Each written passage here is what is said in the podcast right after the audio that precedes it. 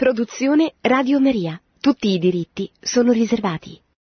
Cari amiche e cari amici, buonasera. Riprendiamo l'esortazione apostolica del Santo Padre. Siamo arrivati al quinto capitolo, l'amore che diventa fecondo. Stiamo parlando della famiglia e eh, stiamo parlando della famiglia in un momento drammatico della famiglia nel nostro paese. Come sapete, oggi il governo italiano ha posto la fiducia per la seconda volta affinché passi la legge sulle unioni civili che in pratica equipara il matrimonio omosessuale al matrimonio fra un uomo e una donna, apprendo alla possibilità che vengano adottati dalle coppie omosessuali dei bambini.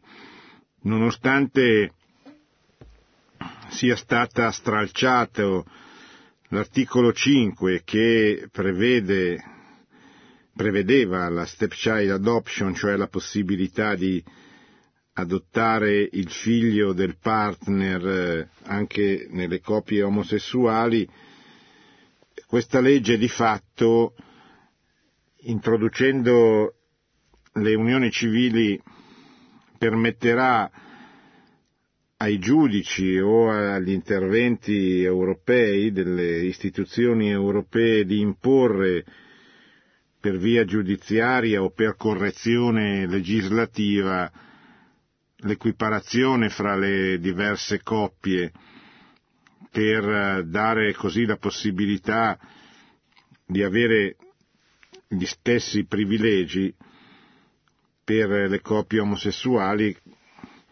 di poter anche loro adottare dei figli. Questo lo sappiamo, è, nella, è nelle corde, è nella, nella realtà, nel, nel, senso che una legge oggi non, non solo viene approvata da un Parlamento, ma poi viene tra virgolette, perfezionata dagli interventi della magistratura oppure viene eh, ridotta o stravolta. Pensate alla legge 40, alla legge che era stata fatta dal Parlamento della precedente legislatura per arginare il fenomeno del Far West procreatico, che, avrebbe, che prevedeva la possibilità di far nascere bambini, embrioni, sia da coppie eh, sposate, sia eh, da coppie omosessuali attraverso varie forme di ingegneria genetica, varie forme di eh, intervento artificiale. Allora la legge 40 che poi venne sottoposta anche a un referendum peggiorativo, pur non essendo una legge coerente con il diritto naturale, non essendo una legge cattolica, poneva dei limiti a questo far west che c'era in Italia prima della legge. Perciò venne fatta oggetto di un referendum promosso dalle forze radicali per eliminare tutti quei paletti che eh, la legge 40 eh, aveva introdotto, per esempio il divieto della fecondazione eterologa, cioè della fecondazione artificiale da parte di coppie non eh, sposate o conviventi.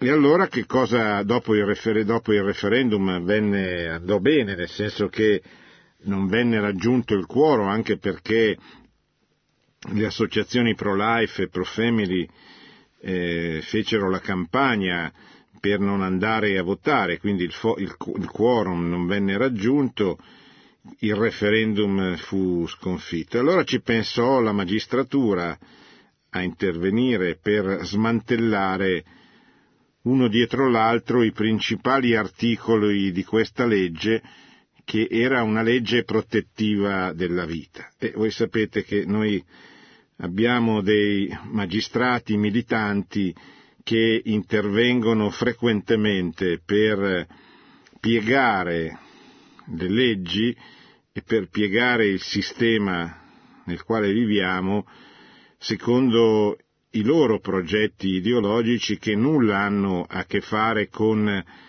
le leggi promosse dal Parlamento. E probabilmente anche in questo caso saranno i magistrati a intervenire per dare la possibilità dell'adozione anche alle coppie omosessuali che la legge non eh, prevede direttamente ma eh, non ha neanche la forza per eh, escluderle. La cosa più scandalosa di quello che è avvenuto in questi ultimi mesi e oggi ancora è l'arroganza con cui il governo italiano ha voluto imporre, spregiando qualsiasi forma di democrazia, il, la, la propria volontà di fare approvare la legge senza nessun cambiamento affinché non dovesse tornare alla Camera dei Deputati, una doppia fiducia imposta da un governo autoritario, prima al Senato, poi oggi, anzi domani o dopodomani, alla Camera dei Deputati. Questo ci lascia intravedere il futuro dell'Italia, un futuro che potrebbe diventare drammatico qualora venisse approvato il referendum di riforma della Costituzione previsto dallo stesso governo e che probabilmente sarà votato dagli italiani nel mese di ottobre.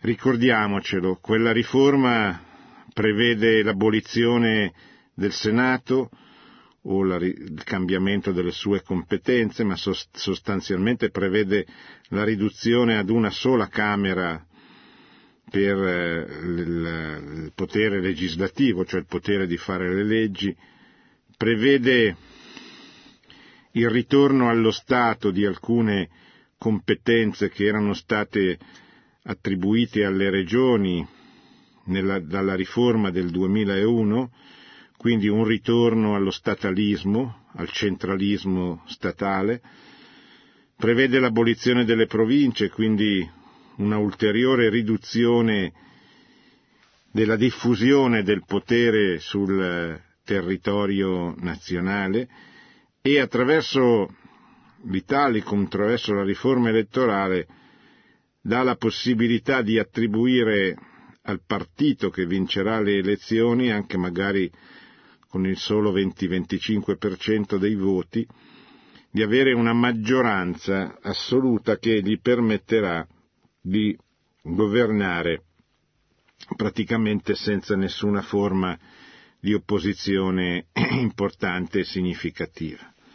Ora, questo è il progetto che l'attuale governo e l'attuale Presidente del Consiglio stanno portando avanti. È un progetto che colpisce e penalizza tutti i corpi intermedi fra l'individuo, fra la persona e lo Stato, e in particolare colpisce la famiglia che è il primo e il principale dei corpi intermedi. È quindi una riforma esplicitamente contraria ai principi della dottrina sociale della Chiesa, nonostante il Presidente del Consiglio si presenti come un cattolico che proviene da una storia cattolica, mostri, si mostri frequentemente come un assiduo fedele che va ad assistere alla messa e addirittura a fare la comunione alla domenica. È una riforma liberticida perché riduce la libertà di opposizione al, al paese, al, al, nel paese alle iniziative eh, del governo ed è una riforma che porterà un solo uomo al potere, un solo partito al potere, una sola Camera per fare le leggi. È una legge pericolosa per la nostra libertà, per la famiglia. Pensate a quanto poco tempo ci impiegheranno le leggi che incombono sul nostro paese, la legge per la riforma delle adozioni che, verrà, che verranno probabilmente, probabilmente estese alle coppie omosessuali, la legge sull'eutanasia. Basteranno pochi giorni in una Camera sola per iniziativa del governo affinché tutto questo possa diventare legge senza praticamente che ci sia una forma di opposizione efficace. E quando il popolo volesse andare al referendum, anche questo è stato reso più difficile, non basteranno 500.000 firme, ce ne vorranno 800.000 e le forme così di, di opposizione, di resistenza saranno rese sempre più eh, difficili. Teniamolo presente, teniamolo presente in queste ore che si sta compiendo un grande attacco contro la famiglia. Teniamo presente, teniamolo presente quest'estate, in autunno, quando ci sarà la legge, quando ci sarà da votare il referendum abrogativo. E contemporaneamente teniamo presente che il miglior modo per eh, fermare l'aggressione contro la famiglia è quello di studiarne le ragioni, innamorarsi delle ragioni, della bellezza della famiglia, farla conoscere con la vita, certo, con l'esperienza, con la concretezza delle famiglie che esistono e che sono tante, grazie a Dio, ma anche quello che stiamo facendo qui a Radio Maria, quello che ha fatto il Papa sulla scia dei suoi predecessori, Benedetto e Giovanni Paolo. La famiglia va rispiegata, l'amore dell'uomo e della donna che fondano la famiglia attraverso il matrimonio va rispiegato, anche all'intelligenza degli uomini, non basta più l'esperienza. Perché in questo sistema che si sta disgregando in questo mondo che muore, è facilissimo che un professore entri in classe e trovi la maggioranza dei suoi studenti che non hanno avuto la possibilità di sperimentare una famiglia vera, perché o non c'è il padre o non c'è la madre, o il padre e la madre si sono separati o litigano o non vanno d'accordo o perché hanno avuto un'esperienza di crescita in una famiglia, come si dice oggi, omogenitoriale, cioè omosessuale, o per altre ragioni non hanno potuto sperimentare l'amore che ordinariamente si sperimenta in una famiglia. E questo ha praticamente inciso sulla loro crescita. Oggi magari hanno 13 anni, si fanno le medie, ne hanno 15, 16, 17, si fanno le superiori e forse non hanno mai potuto sperimentare l'amore che circola all'interno di una famiglia. Quindi non basta farglielo vedere, non basta ricordarglielo, non basta mm, mostrarglielo, bisogna in qualche modo ritornare a spiegare la natura, a spiegare la realtà, a spiegare, come diceva un grande scrittore cattolico inglese Chesterton, a spiegare perché le, le, le foglie sono verdi l'estate, durante l'estate, dopo la primavera, perché l'acqua calda scotta. Queste cose che le generazioni precedenti hanno sperimentato senza bisogno che qualcuno le dicesse, le insegnasse loro, oggi vanno reinsegnate. Va reinsegnato che c'è un progetto di Dio sull'uomo che nasce dall'amore di Dio per la persona, per le persone, dal desiderio della loro salvezza e che questo progetto di amore deve essere insegnato, non soltanto mostrato, non basta più, deve essere raccontato nei suoi passaggi. La storia della salvezza che Dio ha iniziato con eh, il mistero della sua incarnazione che ripeto per le generazioni precedenti poteva essere quella storia sacra che magari non avevano studiato a memoria certamente, ma che, che, ricordavano, che ricordava loro la nonna che gliel'aveva raccontata, il parroco, il catechista. Oggi, per molte delle persone che noi incontriamo, non è più eh, qualche cosa di immediatamente percepibile, non è più qualcosa di immediatamente identificabile, va rispiegato, va riraccontata. Questa storia meravigliosa della salvezza, operata da Dio attraverso il suo disegno d'amore che passa attraverso la storia sacra, la storia di Israele, la storia di Gesù, la storia della Chiesa, arriva fino ai nostri giorni e ci deve aiutare a capire e a spiegare, dopo aver capito, il perché oggi, ma non da ieri, da molto tempo ormai la famiglia è oggetto di un'aggressione culturale spaventosa. Perché, come dice il Papa, esistono dei poteri nel mondo che operano contro la famiglia, contro la vita. E che cosa si può fare e che cosa si deve fare se veramente vogliamo dire, diciamo di volere amare la famiglia, che cosa possiamo fare per difenderla, per promuoverla, per insegnarla, eccetera. Lo dico questo, anche per, dico questo anche per fare capire il perché ci stiamo intrattenendo da settimane ormai su questo importante testo del Magistero della Chiesa voluto da Papa Francesco a Moris Letizia.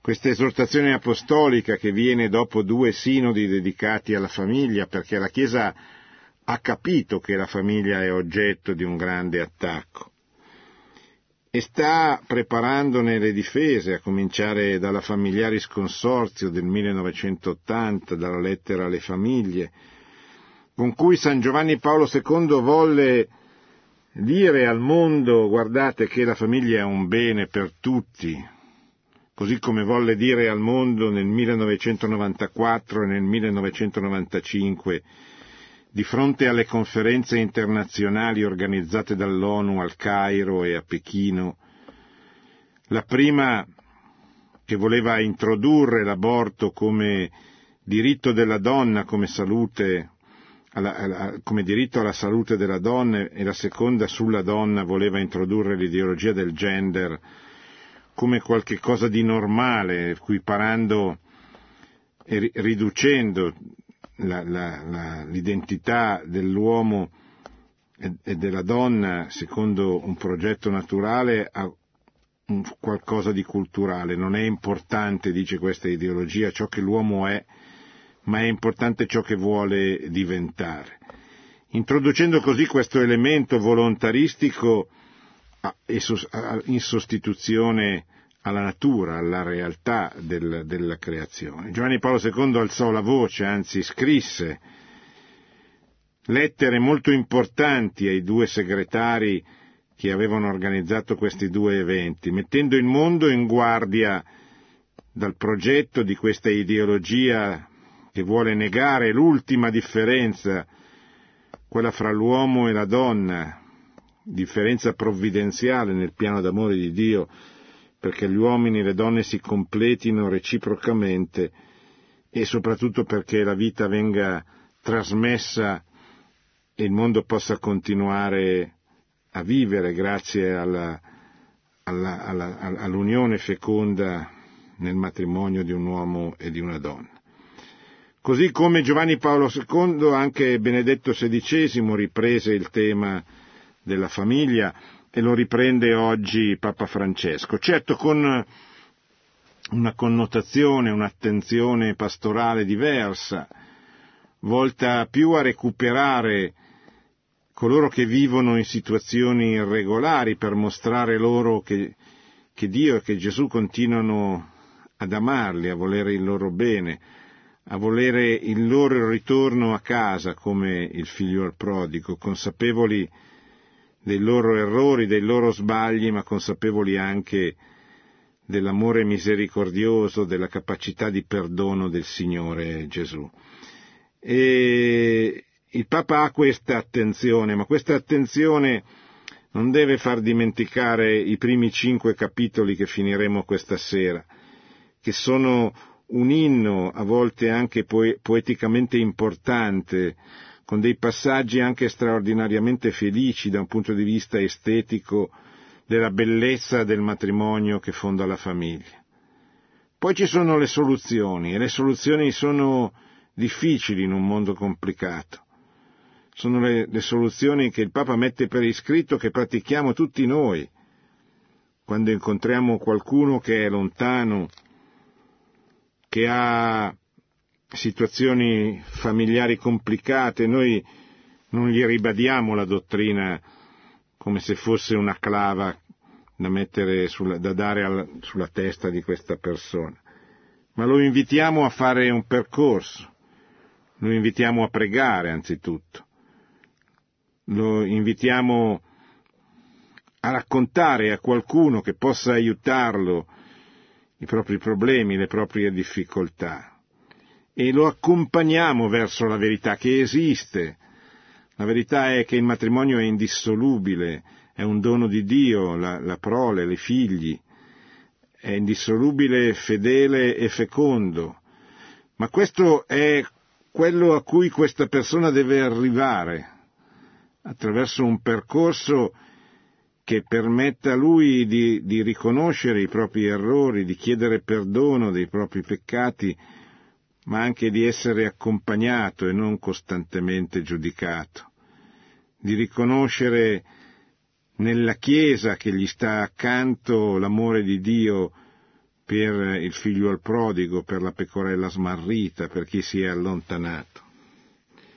Questo è quello che Papa Francesco vuole insegnarci con questa esortazione apostolica, che non mette tra parentesi nulla della dottrina, che non pratica nessuna rivoluzione nonostante le parole spesso sciagurate di molti che vorrebbero trovare in questi documenti una sorta di giustificazione per comportamenti che sono lontanissimi da quelli che la Chiesa ha sempre mostrato come edificanti e come capaci di produrre la felicità e la serenità nelle famiglie. Non c'è nulla di sovversivo, non c'è nessuna rivoluzione in questo testo. C'è la volontà di ribadire la bellezza dei valori di sempre e c'è lo sforzo di individuare un itinerario di conversione. C'è lo sforzo di dire a tutti i cattolici che devono diventare, che devono imparare a diventare dei missionari, cioè delle persone che si accostano alle ferite dei loro confratelli, che cercano di aiutarli a guarire, invece che giudicarli, che cercano di accompagnarli verso la bellezza della verità, invece che lasciarli a morire nei loro peccati nelle loro ferite, nelle loro contraddizioni. Ecco lo spirito con cui Amoris Letizia deve essere letto, deve essere praticato, deve essere fatto oggetto di riflessione comune nei movimenti, nelle associazioni, nelle parrocchie, nei gruppi di famiglie, che si, tro- che si ritrovino, che la leggano, che la commentino, che la presentino, che ne facciano un oggetto di, di riflessione, che non eh, si accontentino dei titoli spesso sbagliati con cui i giornali continuano a presentare questo documento, o peggio le televisioni, i titoli che corrono sul video. Sono fuorvianti, come sono fuorvianti le presentazioni anche di molti, eh, di molti sacerdoti purtroppo. Mi è capitato di leggere una cosa folle sul giornale diocesano della diocesi di Bergamo, dove praticamente si diceva che questo testo autorizzava così a, a, dare la comunione a chiunque l'avesse chiesta o quasi. Non c'è scritto, è un'invenzione del giornalista, è una sua arbitraria interpretazione. Peccato che i suoi superiori non si rendano conto del male che queste parole fanno, che diffondono. Allora non accontentatevi dei titoli, non leggete Repubblica o il Corriere della Sera per eh, trovarvi lì quello che dice il Papa, leggete il Papa, leggetelo in diretta tutti i giorni dal, dal sito della Santa Sede, oppure compratevi il documento Amoris Letizia e leggetelo, leggetelo tutto, non è difficile, è lungo ma non è difficile. E leggete le sue parole, quando c'è qualcosa di difficile da capire chiedete le spiegazioni, chiedetelo alle persone giuste, alle persone competenti. Ma non lasciatevi mai fuorviare da chi o per superficialità o per malizia ideologica vuole stravolgere il magistero del Papa al proprio progetto, che non è quello del Papa. Capitolo quinto, dunque, che comincia con un richiamo a San Giovanni Paolo II e alla sua importante esortazione apostolica Familiaris Consorzio. C'è qualcuno che dice ma il Papa stravolge la dottrina dei suoi predecessori, è falso. Basta accostarsi al documento e vedere come il documento venga continuamente a citare Giovanni Paolo II, addirittura Pio XI, la Casti Connubi, Paolo VI, Benedetto XVI. C'è proprio uno sforzo di, di mostrare la continuità dell'insegnamento della Chiesa sul tema della famiglia, una continuità che prevede anche dei cambiamenti, delle riforme, certamente. La riforma nella continuità. E la riforma consiste proprio nel tentare di adeguare sempre e costantemente il modo di proporre il magistero a un uomo che cambia, a una situazione culturale che cambia. È chiaro che la Chiesa deve cambiare il modo di proporre il Vangelo a un uomo che cambia. Perché come noi quando parliamo con i ragazzi di oggi non usiamo lo stesso linguaggio con cui avremmo detto le stesse cose trent'anni fa. Saremmo sciocchi se lo facessimo e non verremmo capiti, forse non veniamo capiti lo stesso, ma certamente il cattolico deve sempre tentare non solo di imparare la lingua del popolo nel quale predica il Vangelo, ma anche di imparare la lingua culturale della generazione a cui si rivolge. Un conto è parlare o presentare le stesse cose a un giovane, un conto a un anziano. Un conto è parlare con persone che hanno una certa cultura e un conto è parlarne a persone che hanno un'altra cultura o non hanno cultura proprio, non hanno istruzione. Giovanni Paolo II diceva tanti anni fa, nel 1981, con la Familiaris Consorzio, come l'amore sia sempre fecondo, l'amore dà sempre vita, dice Papa Francesco. L'amore coniugale non si esaurisce, queste sono parole di Giovanni Paolo II, all'interno della coppia. I coniugi, mentre si donano tra loro, donano al di là di se stessi la realtà del figlio, riflesso vivente del loro amore, segno permanente dell'unità coniugale e sintesi viva e indissociabile del loro essere padre e madre. Questa è eh, la famiglia, la famiglia aperta alla vita, che non significa, lo vedremo fra poco, che per forza in, una, in ogni famiglia il dono della vita venga a realizzarsi. Purtroppo esistono situazioni in cui in Italia ci sono 5 milioni di famiglie che non hanno figli e qui aprono che non possono avere figli, ma che desidererebbero averli. E qui si apre il grande discorso dell'adozione, un altro tema sul quale c'è un'assoluta ignoranza e un'assoluta incomprensione. Tempo fa abbiamo fatto qui a Radio Maria una grande trasmissione con il presidente fondatore dell'Associazione Amici dei Bambini, una di quelle realtà associative che si occupano del grave problema dell'adozione, che metteva in luce come drammaticamente in Italia ci siano tante richieste e pochissime possibilità di adottare per colpa di una burocrazia che rende difficilissimo poter adottare nel nostro paese e costringe le, le coppie che desiderano adottare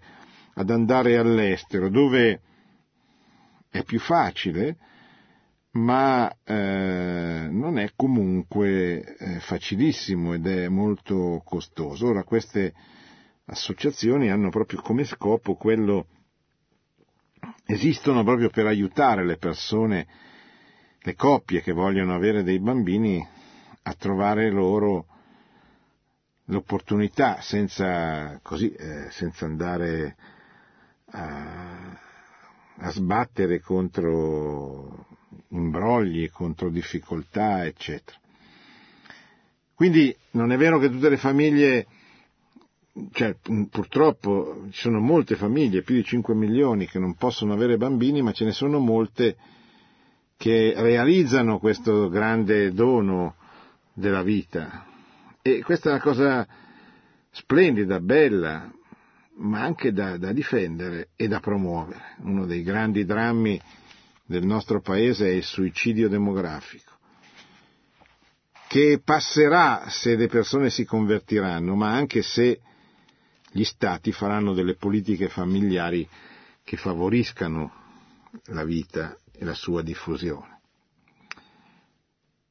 E infatti, dice bene Papa Francesco, citando una sua catechesi, che ne facciamo delle solenni dichiarazioni dei diritti dell'uomo e dei diritti del bambino, se poi puniamo i bambini per gli errori degli adulti?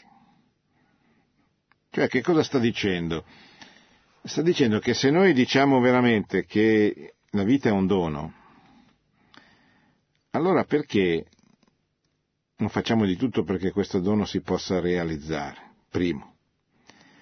E secondo, ma perché ci sono famiglie che hanno paura quando hanno dei figli, che non li amano perché li considerano degli incidenti, degli errori. Il Papa fa un esempio che c'è, che c'è stato soprattutto. Noi viviamo nell'epoca dei diritti dell'uomo, nell'epoca in cui facciamo per un anno intero commemorazioni del diritto dei bambini, l'anno del bambino, l'anno delle bambine. Ma che cosa, questa ipocrisia da dove viene?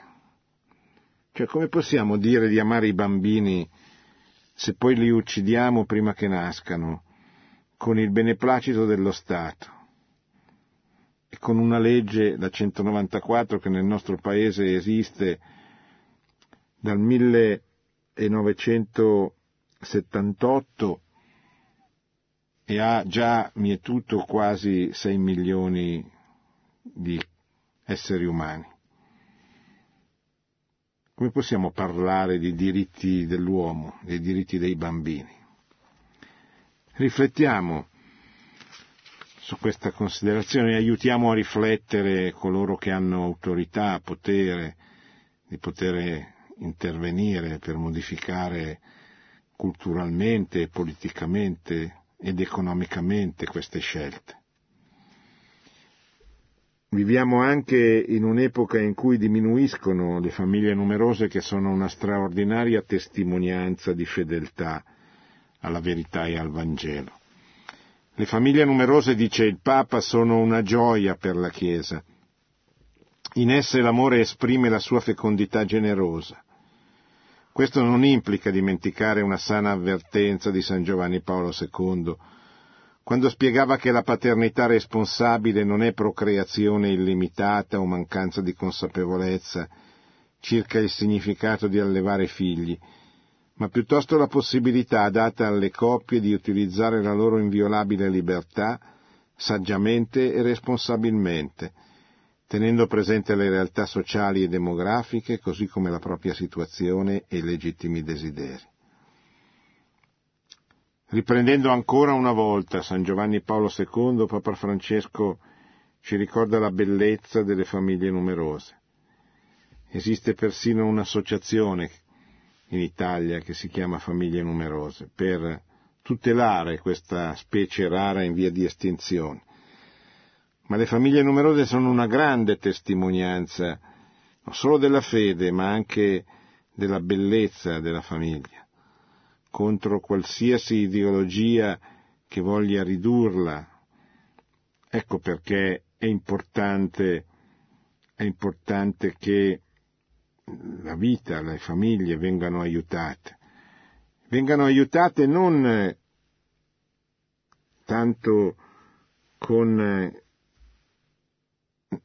un criterio assistenzialistico, ma vengono aiutate riconoscendo la funzione che svolgono, mettendo al mondo dei figli che abiteranno l'Italia che si sta suicidando e attribuendo loro dei benefit, degli aiuti, degli sgravi, fiscali anzitutto, che mettano la famiglia al centro della vita pubblica al posto dell'individuo.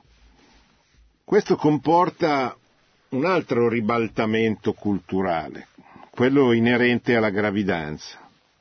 Ogni bambino che si forma all'interno di sua madre, scrive il Papa, è un progetto eterno di Dio Padre e del suo amore eterno. Come dice Geremia, prima di formarti nel grembo materno io ti ho conosciuto. Prima che tu uscissi alla luce ti ho consacrato. Ogni bambino, continua il Papa, sta sempre nel cuore di Dio e nel momento in cui viene concepito si compie il sogno eterno del Creatore. Pensiamo, quanto vale l'embrione dall'istante in cui è concepito. Bisogna guardarlo con lo stesso sguardo di amore del Padre che vede oltre ogni apparenza.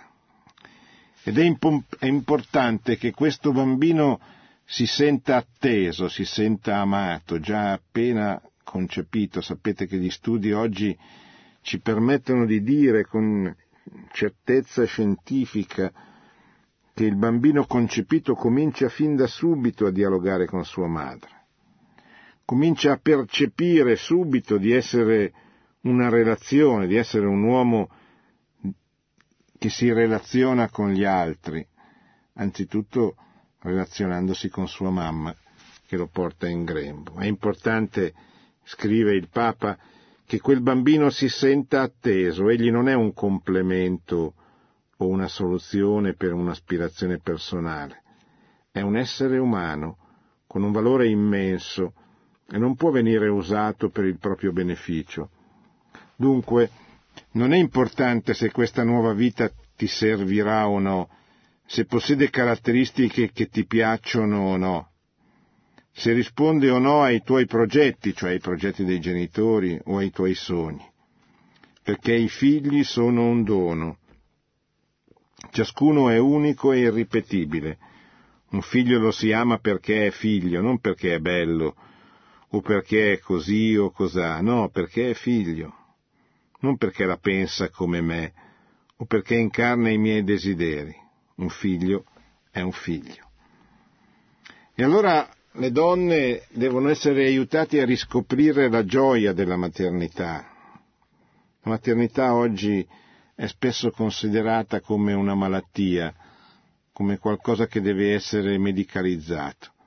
Ma la, maternità è una gioia, è un dono, è una cosa meravigliosa che fa star bene anche se fa star male, ma fa star bene dentro perché la, la donna si sente realizzata, si sente eh, come dire, si sente parte di un progetto importante, dare la vita a un essere nuovo, collaborare con Dio per trasmettere la vita. La vita è un grande dono e la gravidanza è un grande bene. Ad ogni donna in gravidanza desidero chiedere con affetto, scrive il Papa, abbi cura della tua gioia, che nulla ti tolga la gioia interiore della maternità. Quel bambino merita la tua gioia. Ecco la mamma.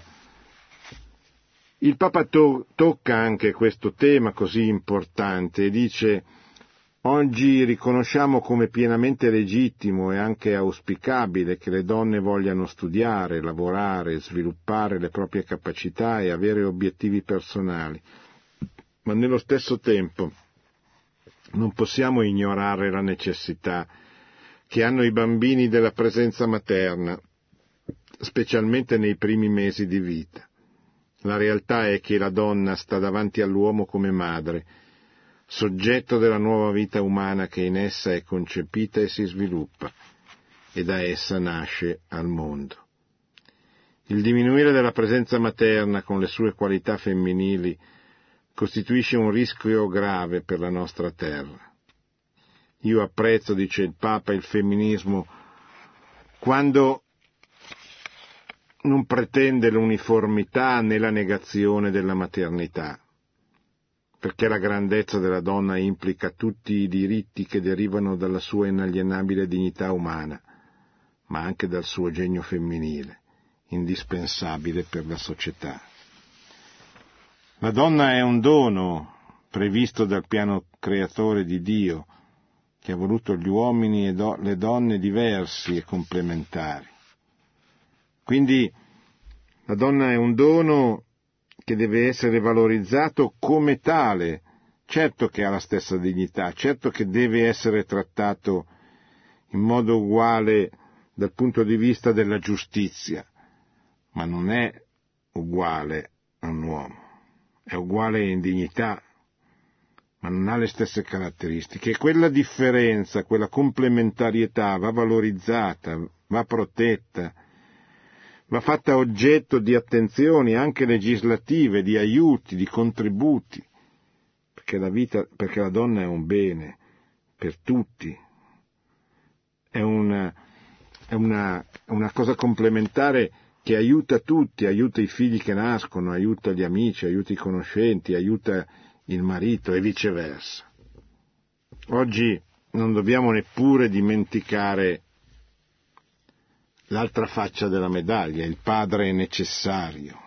Un padre con una chiara e felice identità maschile, che a sua volta unisca nel suo tratto verso la moglie l'affetto e l'accoglienza. Questo padre è tanto necessario quanto le cure materne. Si dice, scrive il Papa, che la nostra società è una società senza padri. Nella cultura occidentale la figura del padre sarebbe simbolicamente assente, distorta, sbiadita. Persino la virilità sembrerebbe messa in discussione. Il problema dei nostri giorni non sembra più essere tanto la presenza invadente dei padri, quanto piuttosto la loro assenza, la loro latitanza. Oggi tutti i sociologi descrivono il padre come l'assente, L'assente inaccettabile, dice Claudio Risei in un suo bel libro, cioè quell'assenza che non può essere accettata, senza la quale la società si femminilizza ma va, va a finire male. Invece il padre è necessario. Ed è soprattutto a partire dal 1968 oggetto di un attacco violento perché è espressione dell'autorità quell'autorità che dà fastidio, che non piace al processo di disgregazione della società che avanza in Italia, in Occidente, almeno a partire, ma anche da prima, ma soprattutto a partire dalla rivoluzione culturale del 68. I padri sono talora così concentrati su se stessi e sul proprio lavoro e alle volte sulle proprie realizzazioni individuali da dimenticare anche la famiglia e così si lasciano soli i piccoli e i giovani. Inoltre oggi l'autorità è vista con sospetto e gli adulti sono duramente messi in discussione. Loro stessi abbandonano le certezze e perciò non offrono ai figli orientamenti sicuri e ben fondati. Non è sano che si scambino i ruoli tra genitori e figli. Ciò danneggia l'adeguato processo di maturazione che i bambini hanno bisogno di compiere e lega loro un amore capace di orientarli e che li aiuti a maturare. Dicevamo prima della sofferenza delle coppie senza figlio. Allora il Papa ricorda al numero 179 la via dell'adozione.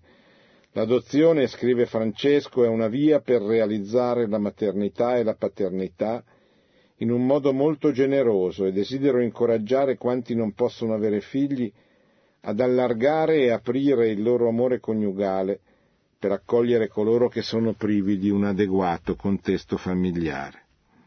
È così che il Papa ricorda, numero 181, come le famiglie sono chiamate all'apostolato, alla missione, a non chiudersi in loro stesse. Anche la famiglia con molti figli è chiamata a lasciare la sua impronta nella società dove è inserita, per sviluppare altre forme di fecondità, che sono come il prolungamento dell'amore che la sostiene. La famiglia non deve pensare se stessa come un recinto chiamato a proteggersi dalla società.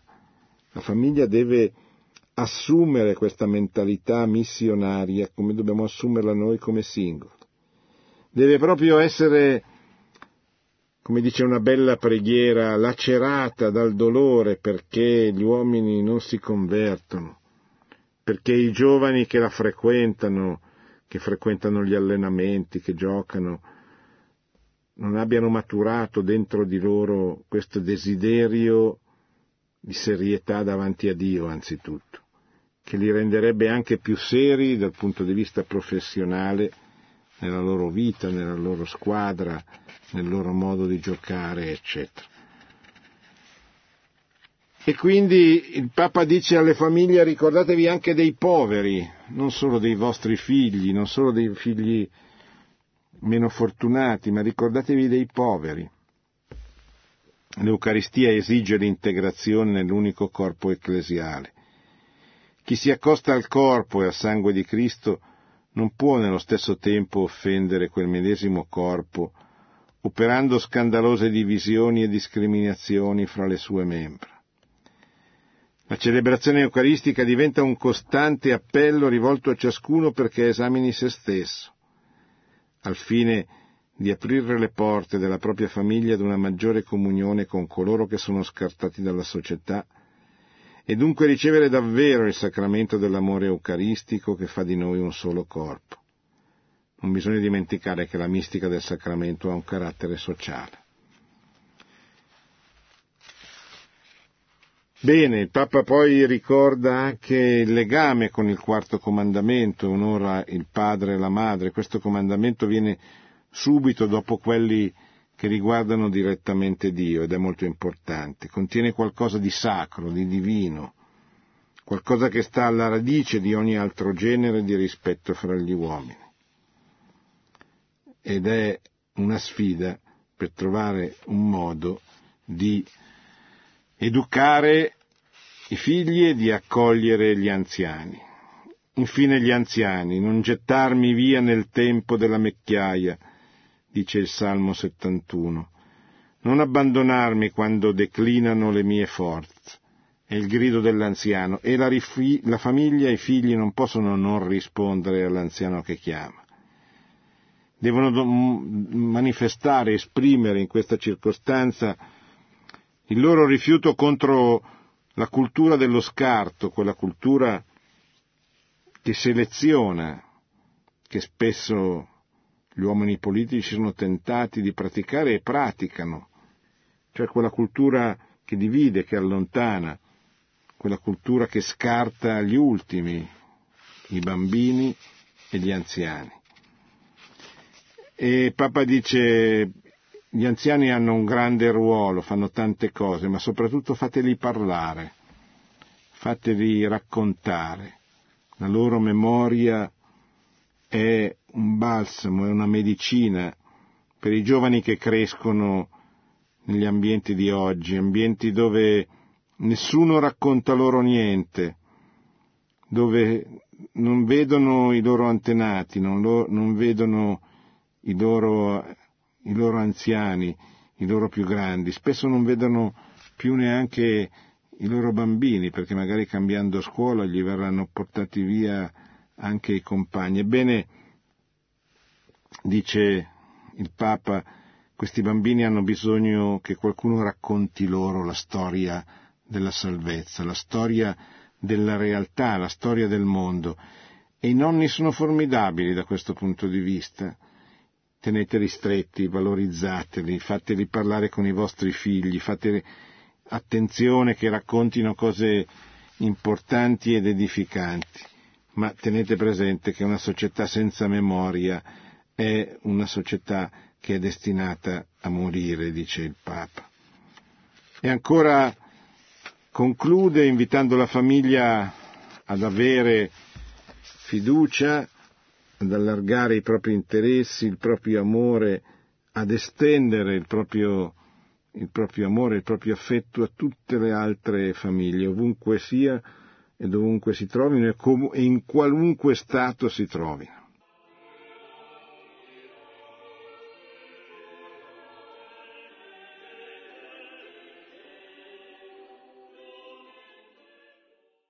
Pronto? Pronto, buonasera professore. Buonasera. Sono Giuseppe da Vicenza. Sì, mi dica. Lei ha toccato moltissimi argomenti importanti in questa sua conferenza e volevo domandare qualcosa sulla famiglia e la società attuali. Allora, nascere da genitori cattolici non è la stessa cosa che nascere da genitori non cattolici. I coniugi battezzati diventano essi stessi grazie all'azione di sacramenti trasmutitori de, de, della grazia. Ecco allora che la tradizione della Chiesa orientale chiama la donna incinta primotofora, che come dice la parola che deriva dal greco, portatrice dello spirito. Il Concilio Vaticano II, nella Gaudium Spes, avverte chiaramente che i coniugi devono tenere presente il bene proprio e quello dei figli, sia nell'ambito materiale che spirituale che educativo, salvaguardando i valori della famiglia. Ma vengo subito al dunque. Lo stile e i doveri della vita cristiana al giorno d'oggi appaiono in contrasto con la cultura dominante basata sull'assoluta libertà sessuale, su nuove concezioni assurde e folli di famiglia che non tengono conto di dettami cristiani.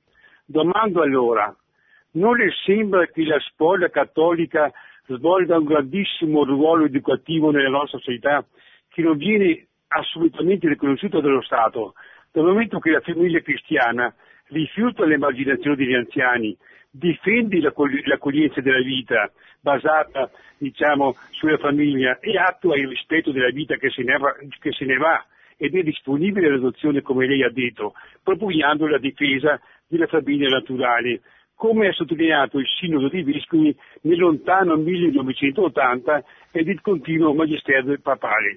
Vengo alla domanda finale e finisco subito. In virtù di tutto questo, perché allora il mondo cattolico unito non si ribella a questo Stato e a questa società, a questi governi che tendono continuamente a emarginare e a soffocare la scuola cattolica? La ringrazio e l'ascolto per radio. Sì, ma guardi, il problema della scuola cattolica in Italia è un problema che non è stato risolto in tutti gli anni della prima e della seconda Repubblica, neppure con eh, i governi democristiani degli anni 50-60 è stata raggiunta, è stata mai raggiunta la parità, cioè una condizione di giustizia che metta sullo stesso piano le scuole cattoliche con le altre scuole pubbliche. Paradossalmente questa parità è stata parzialmente raggiunta con eh, le scuole paritarie che se non mi ricordo male sono fine anni 90, 2000 circa, una quindicina di anni fa, che hanno teoricamente equiparato le scuole diciamo così, eh, paritarie riconosciute dallo Stato a quelle statali. anche se la, non, la parità non è arrivata all'aspetto economico che è quello che ancora oggi è discriminante e che impedisce a molti genitori di poter mandare i loro figli nelle scuole dove vorrebbero che fossero educati perché non sono in grado di pagare le rette. Allora, però il, il vizio di fondo, l'errore di fondo, è, lo, è, la, è una concezione statalista, cioè è una mancanza di riflessione sul fatto che è una mancanza di riflessione che risale anche agli anni 50-60, cioè che il diritto di educare, il diritto dovere di educare dei genitori. Quindi devono essere i genitori che devono poter scegliere dove mandare i loro figli e lo Stato deve riconoscere questo diritto e renderlo attuabile, praticamente introducendo il concetto del buono scuola, cioè de- i soldi devono essere dati alla famiglia e la famiglia deve decidere come spendere i soldi per l'educazione dei propri figli.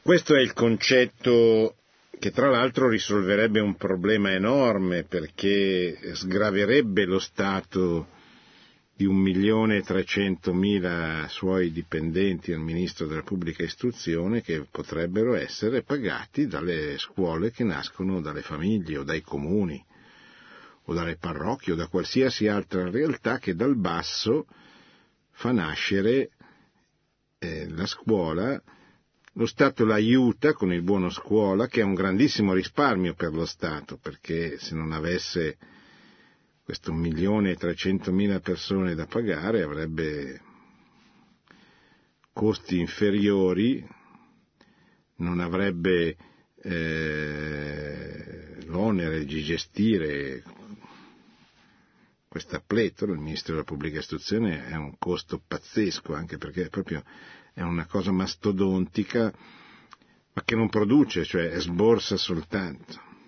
Quindi, ma qual è il problema? Eh, il problema è che questo milione e trecentomila persone dipendenti del, del, Ministero della Pubblica Istruzione sono, sono un centro di potere enorme, a cui nessuno vuole rinunciare. Ecco perché neanche i governi che si erano prefissati di, di seguire questa politica sono riusciti a realizzarla. E l'equiparazione nel nostro paese è ancora lontanissima. Temo che con questo governo, con la tendenza statalista che c'è dal punto di vista culturale nella politica di questo governo, sarà ancora più difficile prossimamente. Pronto? Pronto? Prego. Eh, buonasera professore, sono Marco da Roma. Buonasera. Volevo fare due brevissime riflessioni, domande. La prima, eh, io continuo a condividere queste bellissime parole del Santo Padre che lei ci riporta così eh, autorevolmente, la grazia agisce, Dio agisce, però se vogliamo parlare di azione eh, politica, di agenda, di intervento politico, so che c'è anche un movimento per la famiglia che fa capo da Dinolfi, noi abbiamo il compito che non credo possiamo eludere di elaborare degli argomenti razionali, oggettivi per i quali la famiglia andrebbe difesa e tutelata, ma argomenti non solo di fede, non solo cattolici, perché se rimaniamo nell'ambito esclusivamente della verità di fede, che evidentemente è innegabile, non avremo alcun argomento da offrire a persone che si dichiarano atee o non credenti, che lei mi insegna ormai, se non la maggioranza assoluta, sono una parte significativa della società eh, non solo italiana ma anche europea. Quindi il compito che non possiamo eludere è quello di trovare degli argomenti, ripeto, razionali non solo religiosi e confessionali per cui la famiglia va tutelata. Il primo è, è argomento che mi viene in mente è il suicidio demografico di, di, di, cui lei parlava. Però qui vengo alla seconda riflessione, se eh, insieme a una ripresa della famiglia occorre riprendere anche il ruolo di agenzie che abbiamo totalmente dimenticato oltre alla famiglia, tra cui la politica che ormai è, è la politica è semplicemente acquisire consenso e potere e fare talk show, a questo è ridotta la politica e, e la comunità, perché eh, la comunità deve sempre andare, secondo me, di pari passo con la famiglia.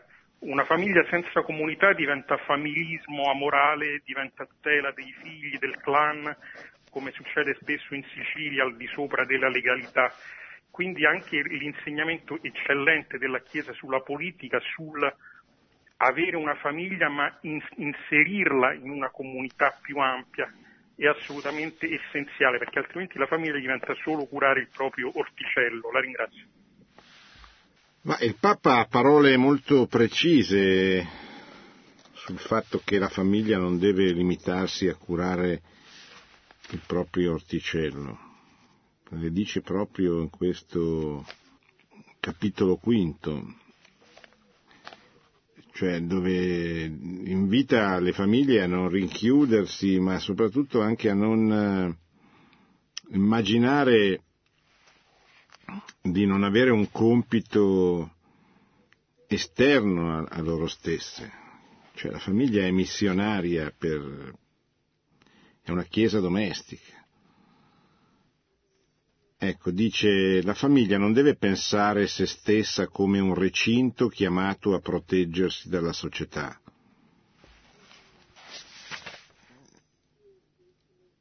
Anche la famiglia con molti figli è chiamata a lasciare la sua impronta nella società dove è inserita, per sviluppare altre forme di fecondità che sono come il prolungamento dell'amore che, sostiene, che la sostiene. Le famiglie cristiane non dimentichino che la fede non ci toglie dal mondo, ma ci inserisce più profondamente in esso. Ognuno di noi infatti svolge un ruolo speciale nella preparazione del regno di Dio. Cioè la famiglia è eh, una realtà missionaria, oltretutto è un luogo dove è f- più facile svolgere questa, questa funzione, perché la famiglia è un luogo accogliente, nella famiglia ci sono i giovani, ci sono gli anziani, ci sono gli uomini e le donne, cioè è una forma di, di completezza, quindi d'accordissimo. E poi per gli argomenti razionali, certo, ci vogliono degli argomenti razionali, ma ce ne sono tantissimi, nel senso che la stessa dottrina sociale della Chiesa presenta la centralità, l'importanza della famiglia proprio a partire dalla, dalla realtà, cioè dalla, dalla, dalla, dalla legge naturale, insomma, ecco. Pronto? Pronto? Prego. Buonasera, mi chiamo Paola, telefono da Firenze. Io voglio ringraziare lei e Radio Maria che le dà la possibilità di eh, chiarire, di approfondire, di eh, incentrare veramente la, la spiegazione per noi eh, che siamo così disinformati, che siamo così bombardati da, questa, da questo Stato proprio che, che, che, ci annulla senza che a volte sembra proprio non ci possiamo difendere. E, e, e quindi questa, eh, questo amoris letizia che eh, il Santo Padre ci ha, ci ha voluto regalare è, è, è, veramente un dono di Dio. Come è un dono di Dio eh, Radio Maria che le permette ogni martedì veramente di, di, di, di capire, di illuminarci, di, saperci orientare in questa foresta così buia, così paurosa, che purtroppo i nostri politici continuano a infittire sempre di più con le loro travisazioni, con le loro menzogne. Ecco, questo. Grazie.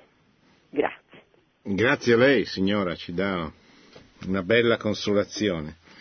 È come bere qualcosa che rigenera.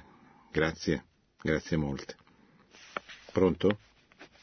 Professore, buonasera, sono Roberto, chiamo da Seregno. La domanda che volevo porre è questa. Eh, si è sì. parlato di amore familiare come amore di un uomo, di una donna, della famiglia naturale e quindi di un amore giusto, di un amore principe. Quando poi si finisce per parlare con persone che invece sposano eh, ipotesi di adozioni indiscriminate a tutti, a singoli, a coppie di fatto, a coppie eh, omosessuali, si dice no, ma la cosa più importante è l'amore. Dove c'è l'amore, basta, non si discute più, basta che ci sia amore, poi per il bambino è la sua panacea. Ecco, come poter affrontare in maniera concreta questo discorso cercando di eh, quindi fare le distinzioni fra amore e amore e quindi non un amore unico e universale. Ecco, questo sì. devo chiederle.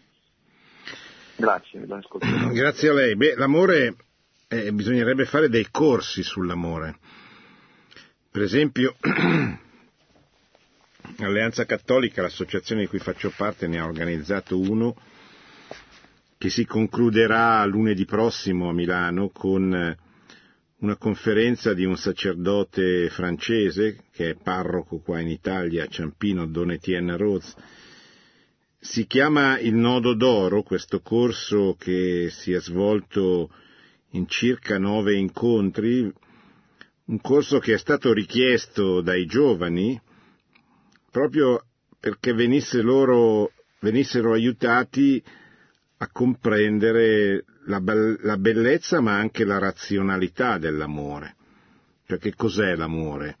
Che cos'è l'amore che spinge un uomo e una donna a diventare una cosa sola per sempre, a diventare una comunione per sempre, aperta alla vita e aperta al reciproco dono per eh, crescere nella, nella umanità che è qualcosa di, di razionale, di ragionevole, prima ancora che essere eh, un modo cristiano di, di diventare santi e di, e di tentare, e di, tentare insomma, e di cercare la strada del, del paradiso e della propria perfezione umana e cristiana.